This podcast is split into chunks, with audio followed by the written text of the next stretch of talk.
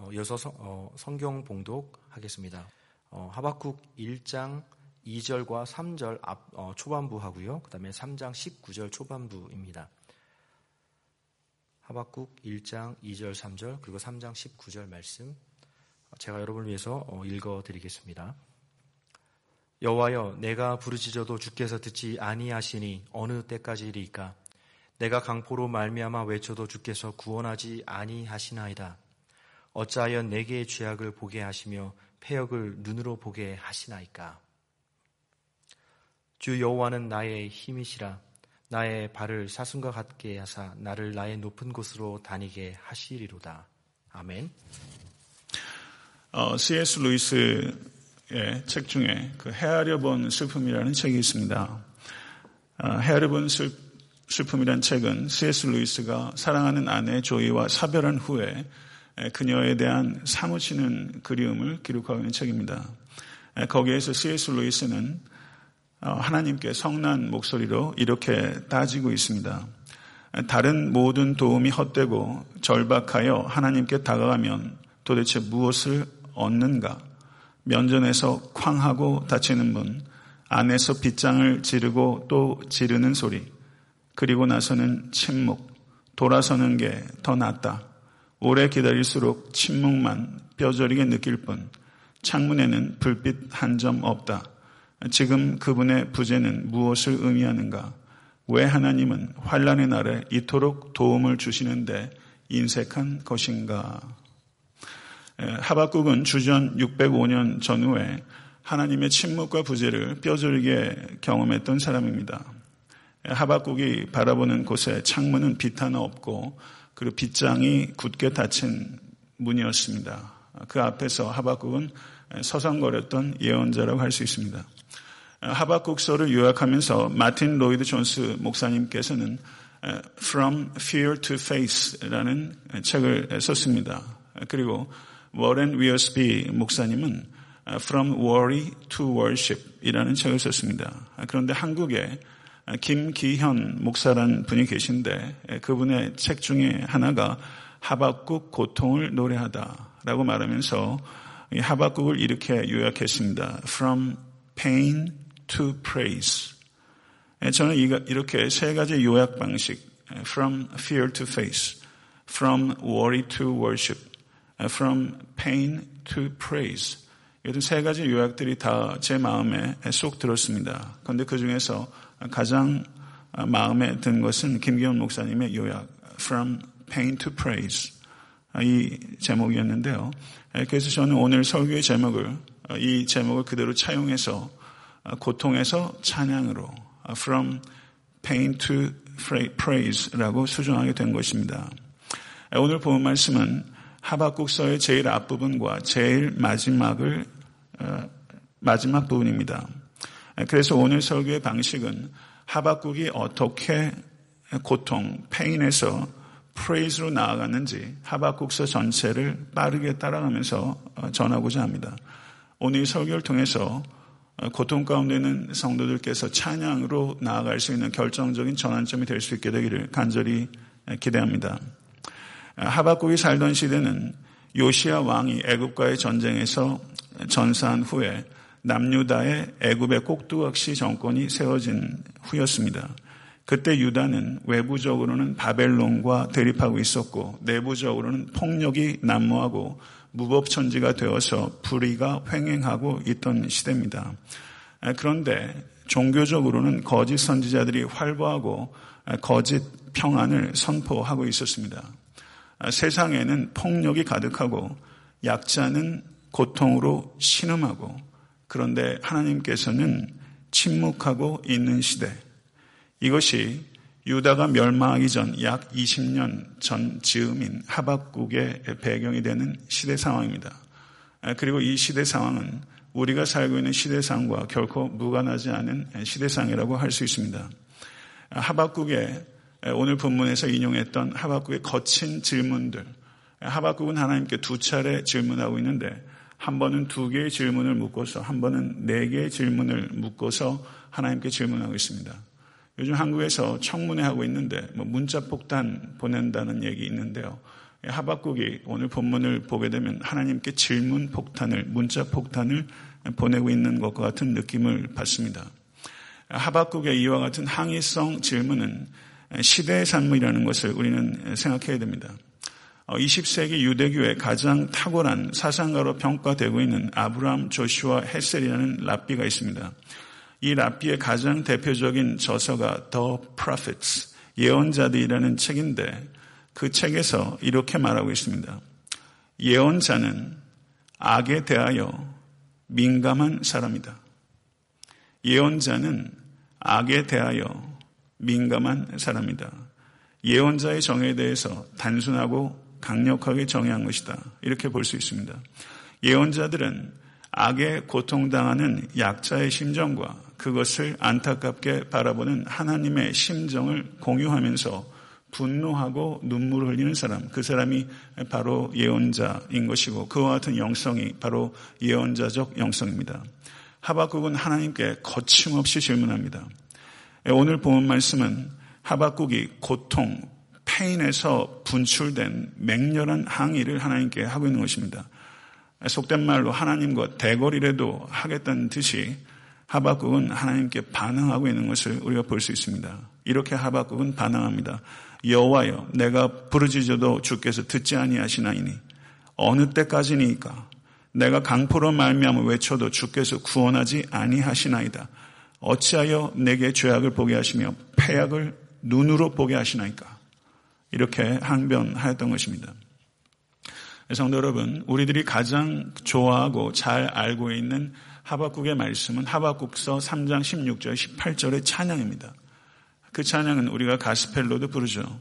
비록 무화과 나무가 무성하지 못하여 포도나무에 열매가 없으며 감람나무에 소출이 없으며 밭에 먹을 것이 없으며 우리의 양이 없으며 외양간에 소가 없을지라도 나는 여호와로 말미암아 즐거워하며 나의 구원의 하나님으로 말미암아 기뻐하리로다. 성경 전체를 통틀어서 가장 탁월한 고백 가운데 하나라고 할 수 있습니다. 그러나 성도 여러분, 어떻게 이렇게 고백할 수 있을까라는 질문을 우리가 던지게 될 때 이것이 실제 삶 속에서 실효성 있는 고백이 되기 위해서는 성도 여러분, 어느 때까지니까 어찌하여? 라는 고통의 질문을 통과하지 않으면 이것은 번지르르한 말의 잔치에 불과할 수밖에 없다는 것을 우리는 고백해야 됩니다. 이것이 우리의 신앙적 경험입니다. 어느 때까지니까 어찌하여? 라는 고통스러운 질문의 과정을 통과한 사람만이 하박국의 이와 같은 영광스러운 고백 가운데 나아갈 수 있다는 것이죠. 성도 여러분, 어느 때까지니까 어찌하여라는 이 질문과 무관한 성도의 삶은 없습니다. 이 질문들과 씨름하며 우리는 신앙생활을 하고 있습니다. 위급한 상황에서 하나님께서 아무런 행동도 하지 아니하시고 침묵으로 일관하실 때 성도는 그리고 우리 각자는 이런 질문을 하나님께 던질 수밖에 없습니다. 그러나 성도 여러분, 하박국의 이와 같은 질문은 신앙의 부재를 나타내는 것이 아니라 하박국의 신앙의 표현입니다. 자기가 믿는 신앙과 자기가 직면한 현실 사이에 그 어마어마한 괴리감 앞에서 하박국은 씨름하고 있고 이와 같은 신앙에서부터 분출된 이와 같은 격렬한 반항을 하나님께 하고 있는 것이죠. 성도 여러분, 믿음에서 시작해서 더 큰 믿음으로 성장해 나가는 신앙적 의심이 있습니다. 반면에 따지기는 하면서 따르지는 않는 불신앙적 의심이 있습니다. 모든 의심이 신앙적으로 정당하지 않습니다. 그러나 중요한 것은 의심의 과정이 없이 크고 성숙한 믿음으로 성장할 수 있는 길이 도대체 있을 수 있겠습니까? 성도 여러분, 예수를 믿는다는 것은 진지하고 치열한 의심의 과정을 거친다는 뜻입니다. 우리 가운데 진지하고 치열한 의심을 하는 분이 있다면 결코 비난받아서는 안 됩니다. 오히려 신앙적 맹목으로 복종을 강요할 때 그 종교는 타락하게 되고 심지어 사악해질 수 있습니다. 성경적 신앙은 질문을 자극하고 격려하는 것이고 질문에 대답하는 과정을 통해서 성장합니다. 사랑하는 성도 여러분, 하나님께서는 믿음에서 출발한 질문, 그리고 믿음으로 나아가려는 질문을 무례하게 여기지도 않으시고 불쾌하게 여기지도 않습니다. 오히려 정직한 질문을 가지고 하나님께 나오기를 기다리고 계시다는 것을 기억하실 수 있는 여러분과 제가 될 수 있게 되기를 간절히 바랍니다. 성도 여러분, 가만히 생각해 보십시오. 하나님을 사랑하지 않는 자는 하나님께 항의하지 않습니다. 하나님을 믿지 않는 자는 하나님께 항의하지 않습니다. 여러분들이 예수 그리스도를 언제부터 믿으며 신앙생활을 해야 하는지는 모르겠지만 만약에 신앙생활을 하면서 하나님께 한 번도 치열하고 진지하게 항의해 본 적이 없다면 여러분과 하나님의 관계 자체를 심각하게 되돌아봐야 될 필요가 있다는 뜻일 수 있습니다. 성도 여러분, 지금까지 살아오시면서 고난과 무관하셨습니까? 앞으로 살면서 고난에서 철저하게 면제되실 수 있겠습니까? 그게 가능하겠습니까? 그리고 그걸 원해야겠습니까? 고난에 직면한 사람들의 첫 번째 자연스러운 반응은 그것이 그리스도인이든 비그리스도인이든 어찌하여입니다. 어찌하여라는 질문으로 우리는 반응하는 것입니다. 그런데 어찌하여라는 질문이 조금 시간이 지나면서 질문이 다음 단계로 넘어갑니다. 어느 때까지라는 질문으로 넘어가게 됩니다. 처음에는 고난의 이유에 대해서 질문하는 것으로 시작했다가 그 다음에는 고난의 기간이 얼마나 되겠는가 하는 질문으로 넘어가게 되는 것이죠. 사랑하는 성도 여러분, 우린 이렇게 하나님께 물어야 합니다. 도대체 내게 왜 이러시냐고. 도대체 내게 언제까지 이러실 거냐고 뜨거운 마음으로 정직하게 하나님께 항의하십시오. 그러면 하나님께서 그 질문에 어떠한 방식으로든 대답하시고 성도님과 함께 하심을 경험할 수 있게 될 것입니다. 사랑하는 성도 여러분, 우리가 이렇게 하나님께 정직하고 치열한 질문을 던질 때 우리는 또 다른 대상에게 질문해야 된다는 의무가 발생한다는 것을 깨달아야 됩니다.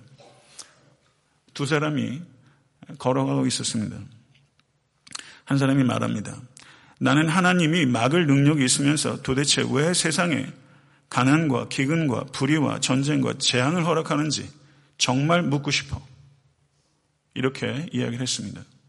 그랬더니 그 사람과 동행하던 사람이 한참을 가만히 있다가 이렇게 대답했습니다. 나는 하나님이 그 질문을 나에게 던질까봐 두려워. 이렇게 말했습니다. 나는 하나님이 그 질문을 나에게 던질까봐 두려워. 성도 여러분, 우린 진지하게 하나님의 부재와 침묵에 대해서 항의하는 질문을 던질 수 있고 던져야 합니다. 그러나 그 질문의 한쪽 끝은 자기 자신에게 던져야 합니다. 무섭더라도 던져야 합니다. 하나님께서 어디에 계시느냐고 자기 자신에게 하나님께서 어디 계시냐고 묻는 사람은 자기 자신에게 너는 어디에 있느냐? 라고 물어야 됩니다.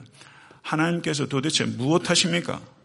라고 묻는 사람은 자기 자신에게 너는 도대체 무엇하고 있느냐? 라는 질문으로 나아가야 되는 것입니다. 사랑하는 성도 여러분, 하나님이 어디 계시느냐? 하나님이 도대체 무엇 하시느냐? 라는 질문을 던질 때 교회는, 교회는 어디에 있느냐? 교회는 무엇하고 있느냐? 이 질문을 교회는 교회 자신에게 돌릴 때 그게 교회요. 그게 교회다운 교회입니다. 사랑하는 성도 여러분, 이 질문 앞에 서는 것은 두려운 일이지만 이것은 참된 성도가 되는 길이라고 할 수 있습니다. 하박국은 율법이 해이해지고 정의가 전혀 실행되지 않는 유다의 정치 사회적 그리고 종교적 상황에 대해서 폭로하고 깊이 탄식하고 하나님 왜 개입하지 않으시고 침묵하십니까? 라고 물었더니 1장 5절에서 11절에서 하나님께서 유다의 악에 대해서 내가 바벨론을 들어 유다를 칠 것이다. 이렇게 하나님께서 대답하셨습니다. 그랬더니 하나님의 대답으로 인해서 하박국은 질문은 해소되기는 커녕 질문이 증폭되고 더 혼란 가운데 빠졌습니다. 이것이 우리의 신앙생활의 한 과정일 수 있다는 것을 알아야 됩니다. 하나님의 답변이 오히려 내 질문을 해소하기보다는 오히려 질문이 더 복잡해지고 혼돈이 가중될 수 있습니다. 그래서 하박국은 두 번째 질문을 던졌습니다. 이 두 번째 질문은 네 개의 질문 폭탄입니다. 하박국의 질문의 칼끝은 더 매서워지고 그리고 혹독하게 하나님을 몰아칩니다. 주께서는 눈이 정결하심으로 악을 참아 보지 못하시며 폐역을 참아 보지 못하시거늘 어찌하여 거짓된 자들을 방관하시며 악인이 자기보다 의로운 사람을 삼키는데도 잠잠하시나이까 주께서 어찌하여 사람을 바다의 고기 같게 하시며 다스린 자 없는 벌레 같게 하시나이까 그가 낚시로 모두 낚으며 그물로 잡으며 투망으로 모으고 그리고는 기뻐하고 즐거워하며 그물에 제사하며 투망 앞에 분양하오니 이는 그것을 힘입어 소득이 풍부하고 먹을 것이 풍성하기 때문이다. 그가 그물을 떨고는 계속하여 여러 나라를 무자비하게 멸망시키는 것이 옳으니까. 이렇게 하나님께서 역사를 운행하시는 난해한 방식이 옳으니까. 하나님 이것이 옳습니까? 이렇게 하나님의 정당성에 대해서 하박국은 하나님을 몰아치며 항의하고 있습니다. 이 질문의 요지는 그런 것입니다. 하나님은 선하시고 의로우신 하나님이십니다. 그런데 어떻게 덜 악한 유대 민족을 벌하시기 위해서 더 악한 바벨론을 들어서 쓰실 수 있습니까? 이런 질문입니다. 우리가 나쁜 것 다 압니다. 그러나 바벨론은 더 나쁘지 않습니까? 어떻게 바벨론이란 더 큰 악을 통해서 우리를 징벌하실 수 있습니까? 하나님 이것이 옳습니까? 우리가 징벌을 받아야 된다는 것은 수용합니다. 그러나 하나님 어떻게 바벨론을 들어서 우리를 치십니까? 이것이 하나님의 뜻입니까? 이것이 하박국의 질문이에요. 이 질문은요. 역사 속에서 운행하시는 사랑하는 성도 여러분, 역사의 주인은 하나님이심을 믿으십니까? 여러분의 개인사의 주인도 하나님이심을 믿으십니까? 성도 여러분, 그런데 하나님께서 여러분의 개인사와 역사를 운행하는 방식들이 참 난해합니다. 참 난해합니다. 하나님 옳습니까? 이런 질문들을 우리는 하게 되는 거죠. 한국의 근현대사를 통해서도 우리는 그런 질문을 할 수밖에 없어요. 사랑하는 성도 여러분, 두 차례에 걸쳐서 여섯 개의 항의성 질문들을 하박국이 쏟아 놓고서 하박국이 할 수 있는 것은 한 가지밖에 없어요. 이젠 다 토해냈어요. 그랬더니 2장 1절에 하박국이 뭐라고 말하냐면요. 내가 내 파수하는 곳에 서며 성루에 서리라. 그가 내게 무엇이라 말씀하시는지 기다리고 바라보며 나의 질문에 대하여 어떻게 대답하실런지 보리라. 이렇게 말했어요. 이런 태도가 필요합니다. 기다리고 보십시오. 그리고 하나님께서 어떻게 대답하신지 기다리십시오. 그럼 하나님께서 반드시 응답하실 것입니다. 성루에서 기다리는 하박국에게 하나님의 묵시가 임했습니다. 묵시는 정한 때가 있나니 그 종말이 속히 이르겠고 결코 거짓되지 아니하리라. 비록 더딜지라도 기다리라. 지태되지 않고 반드시 응하리라.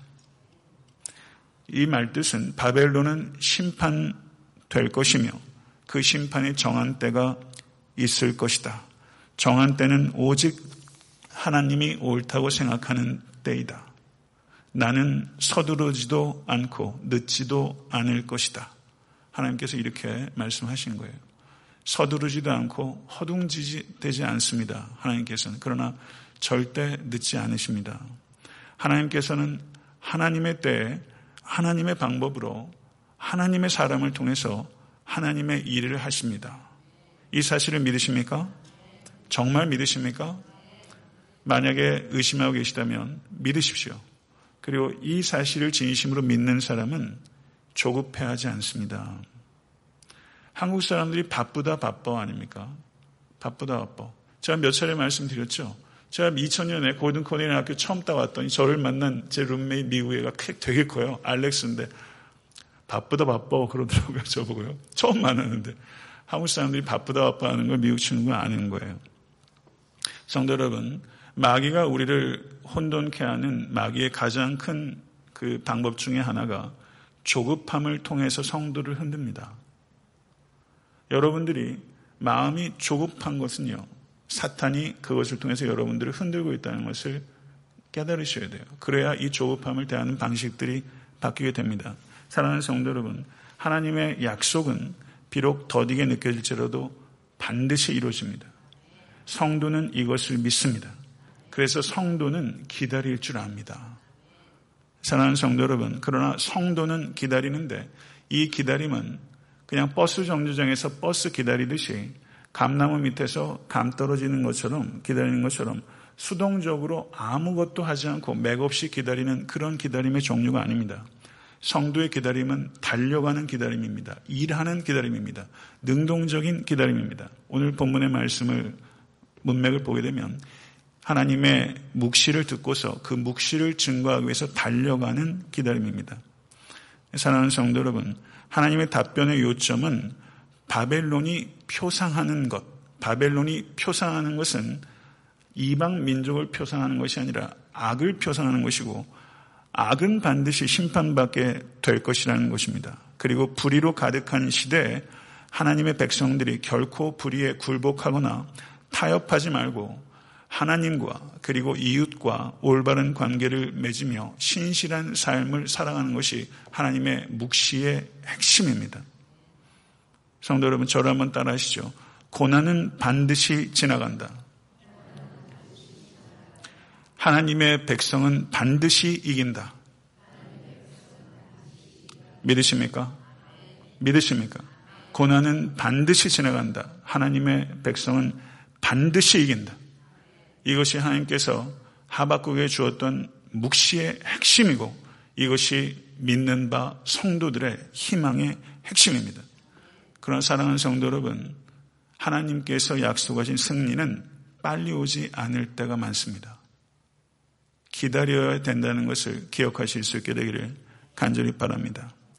하나님께서는 바벨론이라는 구부러진 막대기를 통해서라도 하나님의 역사를 이루실 수 있는 주권의 하나님이심을 하박국은 깨닫고 그 하나님 앞에 잠잠히 앉았습니다. 하나님 앞에 잠잠히 앉으십시오. 이해되지 않아도 좋지 않아도 받아들이기 싫어도 하나님께서는 상상할 수 없는 방식으로 심지어 구부러진 막대기 같은 바벨론을 통해서도 결국에는 승리와 선한 결과를 가져오실 수 있는 사랑과 능력과 공의와 지혜의 하나님이라신 것을 믿고 경험하실 수 있게 되길 우리 주 예수 그리스도로 간절히 축원합니다. 성도 여러분, 제가 하나 질문을 던지겠습니다. 고난이 하나님의 고난 가운데 있는 성도에게 하나님의 뜻입니다. 이렇게 말하면 그 성도가 어떻게 받아들이겠습니까? 그게 쉽겠습니까? 무례하게 혹시 받아들이지 않겠습니까? 혹은 고난 가운데 있는 성도에게 성도님의 고난은 하나님의 뜻과는 무관합니다. 그럼 그렇게 말해야 됩니까? 고난 가운데 있는 성도에게 하나님의 뜻입니다. 라고 말하는 것도 듣는 것도 어렵고 그러면 거꾸로 하나님의 뜻과는 무관합니다. 여기는 하나님의 뜻이 없습니다. 이렇게 말하는 것이 옳으며 그러면 그것을 듣는 사람은 위로를 얻겠습니까? 쉽지 않아요. 고난 가운데 있는 성도의 고난은 하나님의 뜻이다 라고 말하는 것도 어렵고 고난은 하나님의 뜻이 아니다 라고 말하는 것도 어렵습니다. 제랄드 시처라는 목회자를 아실 것입니다. 하나님 앞에서 울다라는 책으로 알려진 목회자인데요. 그분이 이런 말을 했어요. 경청하십시오. 고난은 하나님의 뜻이 아니지만 동시에 하나님의 뜻이다. 이렇게 말했어요. 이게 무슨 말입니까? 그러면서 그 사람이 설명하면서 고난이 하나님의 뜻이 아닌 이유는 하나님이 악이나 고난을 만들어내지 않기 때문이고 하나님의 뜻인 이유는 하나님이 고난을 통하여서도 하나님의 계획을 이루실 수 있기 때문이다. 이건 정확하게 짚은 거예요. 성도 여러분, 고난 자체는 선이 아닙니다. 그러나 고난은 선이 될 수 있습니다. 그렇기 때문에 고난 가운데 있는 사람에게 고난은 선입니다. 라고 말하면 안 돼요. 그러나 고난이 선이 될 수 있어요. 기독교 심리학자 중에서 폴 트루니에라는 분 아마 아신 분들 많이 계실 건데요. 폴 트루니에가 뭐라고 말하냐면 고난 자체는 창조적인 것이 아니지만 고난 없이 창조적인 사람이 되는 것은 불가능하다. 이건 곱씹고 곱씹어 봐야 되는 말이에요. 고난이 선이 될 수 있는 전제 조건이 하나 있는데 그거는 고난에 창조적으로 반응할 때 고난이 선이 될 수 있습니다. 그리고 고난이 선이 될 수 있기 위해서는 그 사람 혼자에게 맡길 것이 아니라 고난이 선이 될 수 있도록 돕는 창조적인 공동체가 필요한 것입니다. 에탄트 섬기는 교회는 그런 공동체가 되어야 됩니다. 고난 가운데 있는 성도들이 혼자 씨름하도록 두지 않고 가치 있는 공동체를 만들어줌으로 말미암아 고난이 창조적으로 반응할 수 있도록 그리고 그것이 선이 될 수 있도록 하는 그런 공동체 그게 교회입니다. 성도 여러분 하박국은 절망의 나락에서 출발해서 기다림의 성루와 침묵의 성전을 지나 찬양의 정상에 우뚝 섰습니다. 이것이 하박국이 지나온 로케이션이에요. 절망의 나락과 기다림의 성루와 침묵의 성전과 찬양의 정상에 섰어요. 우뚝 섰어요. 첫 번째 하나님의 답변을 들었을 때 하박국은 더 흔들렸습니다. 그는 팍 떨리는 잎사귀 같았어요. 두 번째 답변을 들었을 때 하박국은 백형목입니다. 저는 흔들리지 않아요. 3장 2절에서 하박국은 위대한 기도를 합니다. 여호와여 내가 죽게 대한 소문을 듣고 놀랐나이다. 정직한 감정을 하박국은 표현하고 그리고 간구로 나아갑니다. 여호와여 주는 주의 일을 이 수년 내에 부응하게 하옵소서. 이 수년 내에 나타내시옵소서. 진노 중에라도 긍휼을 잊지 마옵소서. 이렇게 말하고 있어요. 이 구절 부흥회 때 이렇게 코트에서 인용 많이 하죠. 그러나 도대체 부흥이 뭡니까? 이 수년 내에 부흥하게 하옵소서라는 하박국의 진의는 뭐예요? 하박국의 이 기도는 하나님, 하나님의 진노를 멈춰 주십시오. 이렇게 기도하는 겁니까? 아니에요. 그게 아니에요. 바벨론만 심판하시고 유다는 살려주십시오. 이렇게 기도한 게 아니에요. 하박국은 하나님의 계획을 변경시켜달라고 기도한 게 아니에요. 하나님의 뜻대로 이루어질 것을 기도했어요. 바벨론을 통한 유다의 멸망을 구한 거예요. 그렇지만 그 진노 중에 극률을 극률이 되어 주실 것을 하나님께 구하고 있어요.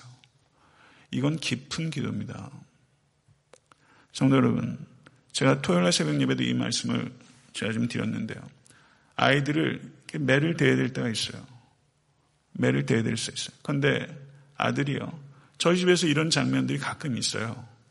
아빠, 다섯 대가 아니라 세 대만 맞게 해주세요. 성우가 저한테 종종 이런 식으로 얘기합니다. 아빠, 다섯 대가 아니라 세 대만 맞게 해주세요. 맞을 수밖에 없다는 걸 알아요. 그런데 다섯 대는 못 견디겠는 거예요. 세 대만 맞게 해주세요. 이게 진노 중이라도 긍휼을 기억해달라는 하박국의 기도예요. 하나님께서 우리가 한 대로 진노를 쏟아 부으시면 견딜 육체가 없기 때문에 하나님 진노 중이라도 긍휼을 기억. 이렇게 간구하는 거죠. 진노가 극률이 되게 해달라고 기도하고 있는 거예요. 성도 여러분, 사람이 분노하고 사람의 긍휼을 나타내는 것은 결합되기 참 어렵습니다. 그러나 하나님의 진노와 긍휼은 결합되어 있어요. 아무 모순이 없어요. 하나님의 성품 가운데서는 하나님의 진노와 하나님의 긍휼이 아무 모순이 없어요. 하나님의 진노는 하나님의 긍휼에서부터 나오는 것이고 하나님의 진노는 하나님의 긍휼을 향해서 나아가는 것입니다. 예수 그리스도의 십자가 바로 하나님의 진노와 긍휼의 결합의 극치예요. 진노와 긍휼을 결합시키는 것은 항상 고통스러워요. 진노와 긍휼을 결합시키기 위해서는 두 가지가 필요한데 첫째는 지혜요. 하나는 두 번째는 자기 희생입니다. 이것이 없이는 절대 진노와 긍휼이 결합되지 않아요. 사랑하는 성도 여러분, 아프십니까? 너무 아프십니까? 저도 아픕니다. 성도님들의 아픔에 저도 아플 때가 참 많아요. 이렇게 아프시구나. 이게 느껴지면서 참 제 자신이 너무 천박하다. 이런 성도들의 아픔을 내가 너무 모르는구나. 인생 참 모르는구나. 제가 어떨 땐 온실 속의 화초구나. 이런 생각 제가 들 때가 있어요. 하나님께서 여러분과 같이 아파하고 계심을 믿으십시오. 더 아파하신다는 걸 믿으십시오. 더 아파하십니다. 하나님께서 보실 때요. 하나님의 자녀들이 범죄하는 게 하나님께 아픔이 되고 범죄하는 자녀들을 때릴 수밖에 없는 게 하나님께 또 아픔이 돼요. 눈에 넣어도 안 아플 자식 때문에 부모가 아프지 않습니까? 하나님께서 같이 아파하시고 더 아파하세요. 사랑하는 성도 여러분, 고통 중에 계십니까? 하나님 도대체 어디 계십니까? 보이지 않습니다. 하나님 보셨어요. 왜 안 보입니까? 왜 이렇게 도움을 주는데 인색합니까? C.S. 루이스가 얘기했던 것처럼. 누가 그러더라고요. 떠날 수도 없고, 하나님을 떠나선 도저히 살 수 없는데, 하나님은 너무 보이지 않고, 너무 말해주지 않고, 근데 하나님께, 하나님이 보이지 않는다고 신음하는 영혼에게 어느 순간에 내 안에서 나와 함께 고통받고 계신 하나님이 보이고요. 하나님의 음성이 들리지 않습니까? 하나님의 음성은 내 울음소리에 하나님의 음성이 같이 섞여 있다는 것을 깨달아요. 말할 수 없는 단식으로 나를 위해서 간구하신다는 것을 깨닫는 때가 있어요. 이것이 고통 중에 있는 성도에게 하나님께서 임재하시는 방식이에요. 하나님은 고통 당하시는 하나님이십니다. 고통 당하시는 하나님이에요. 이것은 하나님의 사랑 때문에 고통 당하신다는 것을 아셔야 됩니다. 여러분의 고통의 이유, 고통의 기간, 여러 가지 질문들에 대해서 궁극적인 대답은 하나님께서 아파하신다는 겁니다. 그리고 하나님의 그 아파하심이 극치적으로 나타나는 것이 예수 그리스도의 십자가예요. 이렇게 기도했던 하박국이 이제 드디어 노래하기 시작합니다. prayer, 기도했던 from pain to prayer. 그러나 결국 궁극적으로는 from prayer to praise. 기도에서 노래로 나아가요. 3장 13절에서 15절의 내용은 하박국의 노래입니다. 하나님이 나타나실 때 모든 자연 세계가 어떻게 반응하는지 그리고 이스라엘 역사 가운데서 하나님께서 무엇을 하셨는지를 하박국은 열거합니다. 그토록 견고해 보이고 강해 보이던 세상의 모든 것들이 흔들리고 떨리고 낮아지게 될 것이며 하나님만이 참된 왕으로서 태양빛이 온 세상을 비추듯이 하나님의 권능이 온 세상을 다스리게 될 것이라는 것을 말하고 있습니다. 하나님께서 행차하실 때 막을 것이 없으며 그가 행하시는 곳은 곧 길이 될 것이며 힘을 자랑하는 모든 세력들은 참된 힘이신 하나님 앞에 굴복하게 될 것이다. 이것이 하박국이 노래하는 거예요. 하박국의 노래는 과거와 현재와 미래가 다 망라되어 있어요. 하나님은 시간을 창조하신 시간 넘어 계신 하나님이신 믿으십시오. 하나님께서 과거에 행하셨던 일들을 기억하고 하나님께서 미래 행하신 일들을 기대하십시오. 기억하고 기대하십시오. 그래야 현재의 형편이 어떠하든지 기뻐할 수 있습니다. 그리스도인들은 기억하고 기대하며 기뻐하는 존재예요. 이게 성도입니다. 하박국은 고난의 탈피를 구한 게 아니에요. 고난 중에 하나님을 높이게 해달라고 기도한 것이고 그렇게 노래하고 있는 거예요. 의심할 수밖에 없는 삶의 현실이 있어요. 의심할 수밖에 없는 삶의 현실 속에서 우린 눈에 보이지도 않고 손에 잡히지도 않는 하나님을 믿는 사람들이에요. 맞습니까? 그런데 우리의 소망은요, 의심할 수 없는 소망이에요. 의심할 수밖에 없는 삶의 실제가 있는데 우리는 의심할 수 없는 삶의 소망을 가지고 있어요. 아멘. 믿으십니까? 그래서 의심할 수밖에 없는 삶의 현실 속에서 의심할 수 없는 삶의 소망을 노래하는 거예요. 이게 하박국의 노래예요. 이게 성도의 노래예요. 하박국이 곧 여러분이요. 하박국이 곧 접니다. 절망에서 항의로 기다림에서 침묵으로 기도로 그리고 마침내 노래로 나아가는 이 하박국은 바로 여러분이 걸으시는 삶의 여정이고 제가 걷는 길이요. 모든 성도들이 걸어가는 길입니다. 다윗이 시편 18편 33절에서 나의 발을 암사슴 발같게 하시며 나를 나의 높은 곳에 세우시며 그런데 이 다윗의 이 노래는요. 다윗이 승리 이후에 한 노래예요. 그런데 하박국 3장 19절의 노래 주 여호와는 나의 힘이시라 나의 발을 사슴과 같게 하사 나로 나의 높은 곳에 다니게 하시리로다. 이건 유다가 멸망하기 20년 전에 한 노래입니다. 하나님께서 유다를 멸망시키실 것이라는 것을 알고서 하는 노래예요. 승리가 너무 요원해서 유다의 멸망을 목전에 두고 있는 승리의 노래. 이건 기막힌 노래입니다. 이게 성도의 능력입니다. 유다가 멸망합니다. 나아질 게 없어요. 이제 완전히 꼬꾸라지는 거예요. 그런데 승리를 노래해요. 그리스도인들이 이렇게 노래하면요. 세상 사람들이 비웃습니다. 미쳤다고 그래요. 그리고 내 스스로도 가끔 쓴웃음이 지어져요. 다른 사람에겐 비웃음이 되고 내 자신에겐 쓴웃음이 될 수밖에 없는 이 노래. 이게 희망입니다. 희망의 본질은요. 도무지 희망을 가질 수 없는 상황 속에서 희망을 갖는다는 게 희망의 신비고 희망의 본질이고 희망의 신앙입니다. 이 신비한 희망을 가지십시오. 반드시 이깁니다. 빅터 프랭클리는 심리학자 잘 아실 겁니다. 죽음의 수용소라는 명절을 기록했는데요. 저가 아이슈비츠에서 수많은 가족들이 다 죽었는데 아이슈비츠에서 이 빅터 프랭클이 천신만고 끝에 살아남았어요. 그리고 그의 경험을 기록한 것이 죽음의 수용소입니다. 이 책을 제가 자주 인용하는데 거기 기가 막힌 대목이 하나 있어요. 이런 내용입니다. 잘 들어보세요.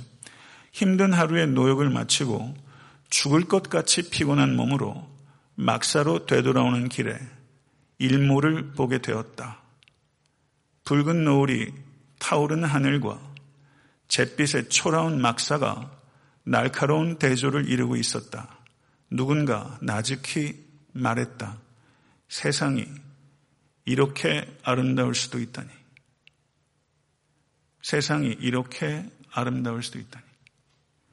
죽음의 수용소에서 세상의 아름다움을 봤던 사람이 있어요.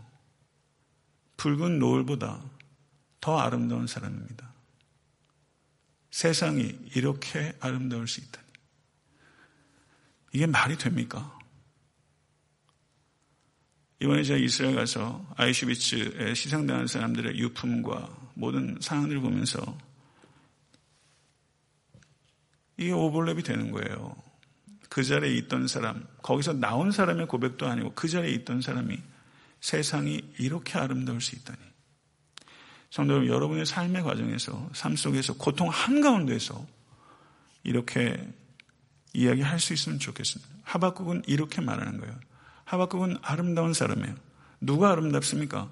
고통 너머를 보는 사람이 아름답고 고통에 창조적으로 반응하는 사람이 아름다운 사람. 사람은 이렇게 고상해질 수 있어요. 고난에 가장 창조적으로 응답하신 분이 누군지 아십니까? 우리 주 예수 그리스도입니다. 우리 주 예수 그리스도께서 고난에 창조적으로 반응하는 최고치가 무엇인지를 보여주신 분이 우리 주 예수 그리스도예요. 그리스도는 아름답습니다. 이해할 수 없는 고난 가운데 계십니까? 지속되는 고난 가운데 계십니까? 왜 안 그러시겠습니까? 그러면 그 위에 고난의 십자가를 새겨 넣으십시오. 신비의 십자가를 세워 넣으십시오. 그러는 순간 고난에 창조적으로 반응할 수 있게 되는 거예요. 십자가의 그리스도는 성도 한 사람 한 사람을 가장 높은 산등성 위에 힘들지 않고 뛰어다니는 사슴처럼 우리를 세웁니다. 믿으십니까? 산등성 위에 숨 가빠하지 않고 그 정상을 유려하게 뛰어다니는 사슴처럼 우리 각자를 세우시는 것은 오직 우리 주 예수 그리스도의 십자가예요. 하박국은 노래할 수 없는 고통에서 시작했지만 노래하지 않을 수 없는 기쁨으로 끝맺어져요. 우리의 인생이 딱 그러합니다. 노래할 수 없는 고통에서 시작해서 노래할 수 하지 않을 수 없는 기쁨으로 맺어지는 거예요. 이게 우리의 이전과 이후입니다. 사랑하는 성도 여러분, 고통에서 노래로 나아가십시오. 기도하겠습니다. 사랑하는 성도 여러분, 기도하겠습니다. 존귀하신 아버지 하나님, 살면서 참 험한 산등성에 오를 때가 있습니다. 너무나 숨이 가빠서 어느 때까지니까? 왜입니까? 라는 질문을 던졌고 그 질문 가운데서 하나님의 부재와 침묵을 우리는 경험할 때가 많이 있습니다. 하박국의 질문은 곧 나의 시름인 것을 주님 앞에 고백합니다. 하나님, 하나님 앞에 정직하게 해 주시옵소서. 하나님을 사랑하고 하나님을 믿으며 또 하나님께 항의하며 하나님께 따져 물을 수 있는 정직한 심령 되게 해 주시옵소서. 그리고 하나님 앞에 잠잠케 하소서, 기다리게 하소서, 그리고 듣게 하소서, 기도하게 하소서, 노래하게 하소서. 우리를 사슴처럼 뛰게 하실 이는 오직 하나님이시며 예수 그리스도께서 우리에게 그와 같은 능력과 권세를 부어주시고 모범이 되신 줄로 믿습니다. 하나님, 왜 고통이 없겠습니까? 고통의 아픔이 왜 없겠습니까? 이 자리에 계신 사랑하는 성도들, 오늘 이 말씀을 통하여 고통에서 찬양으로, 노래로 나아갈 수 있도록 도와주시옵소서. 주님만이 우리의 힘입니다. 예수 그리스도 이름으로 간절히 기도드려 싸움나이다. 아멘.